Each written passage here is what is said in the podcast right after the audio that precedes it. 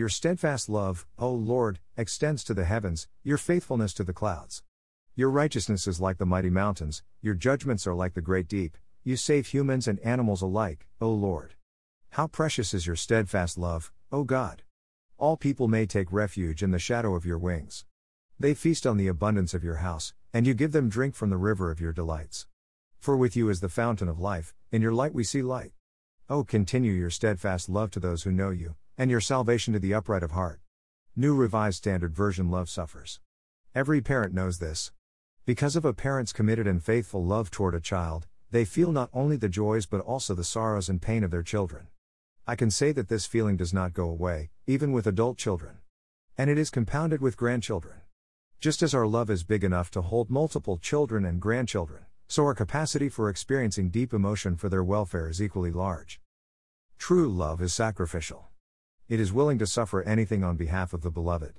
God's steadfast love is immensely large, holding both the joy of witnessing our lives as well as the pain of watching us make unhealthy decisions which damage us and each other. God's people, walking in the way of love, quickly discover that it is simultaneously walking in the way of suffering. From Old Testament times through the New Testament and into the present day, the faithful have always experienced suffering as a central part of their piety and devotion in showing steadfast love. The medieval mystics of the Church understood well the connection between suffering and love.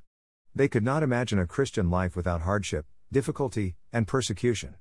Thomas à Kempis, a sort of pastor to pastors, wrote in the 15th century these words Greater than sometimes it is to our advantage to endure misfortunes and adversities, for they make us enter into our inner selves and acknowledge that we are in a place of exile and that we ought not to rely on anything in this world.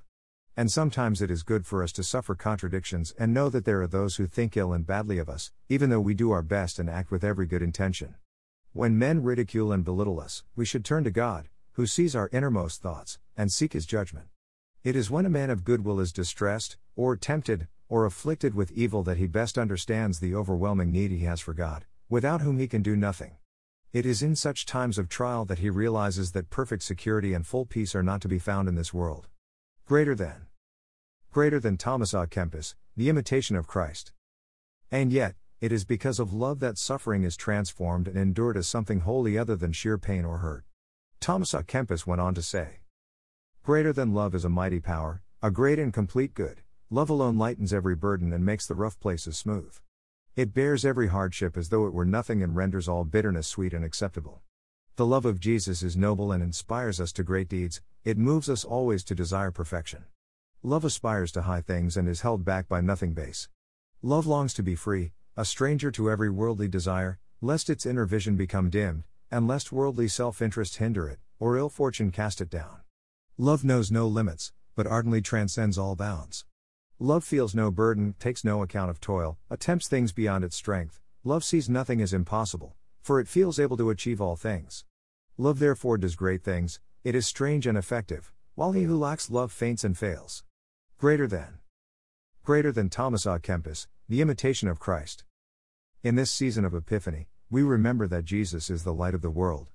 God became flesh and blood to experience the full range of the human condition, both joys and sorrows, and a love so committed to us that it led to a cruel cross of suffering. Salvation has come to all peoples because of God's steadfast love, a love that never lets go no matter the circumstances.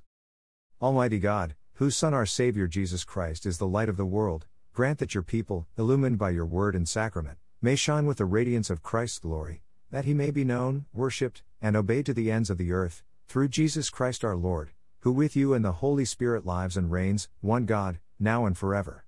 Amen.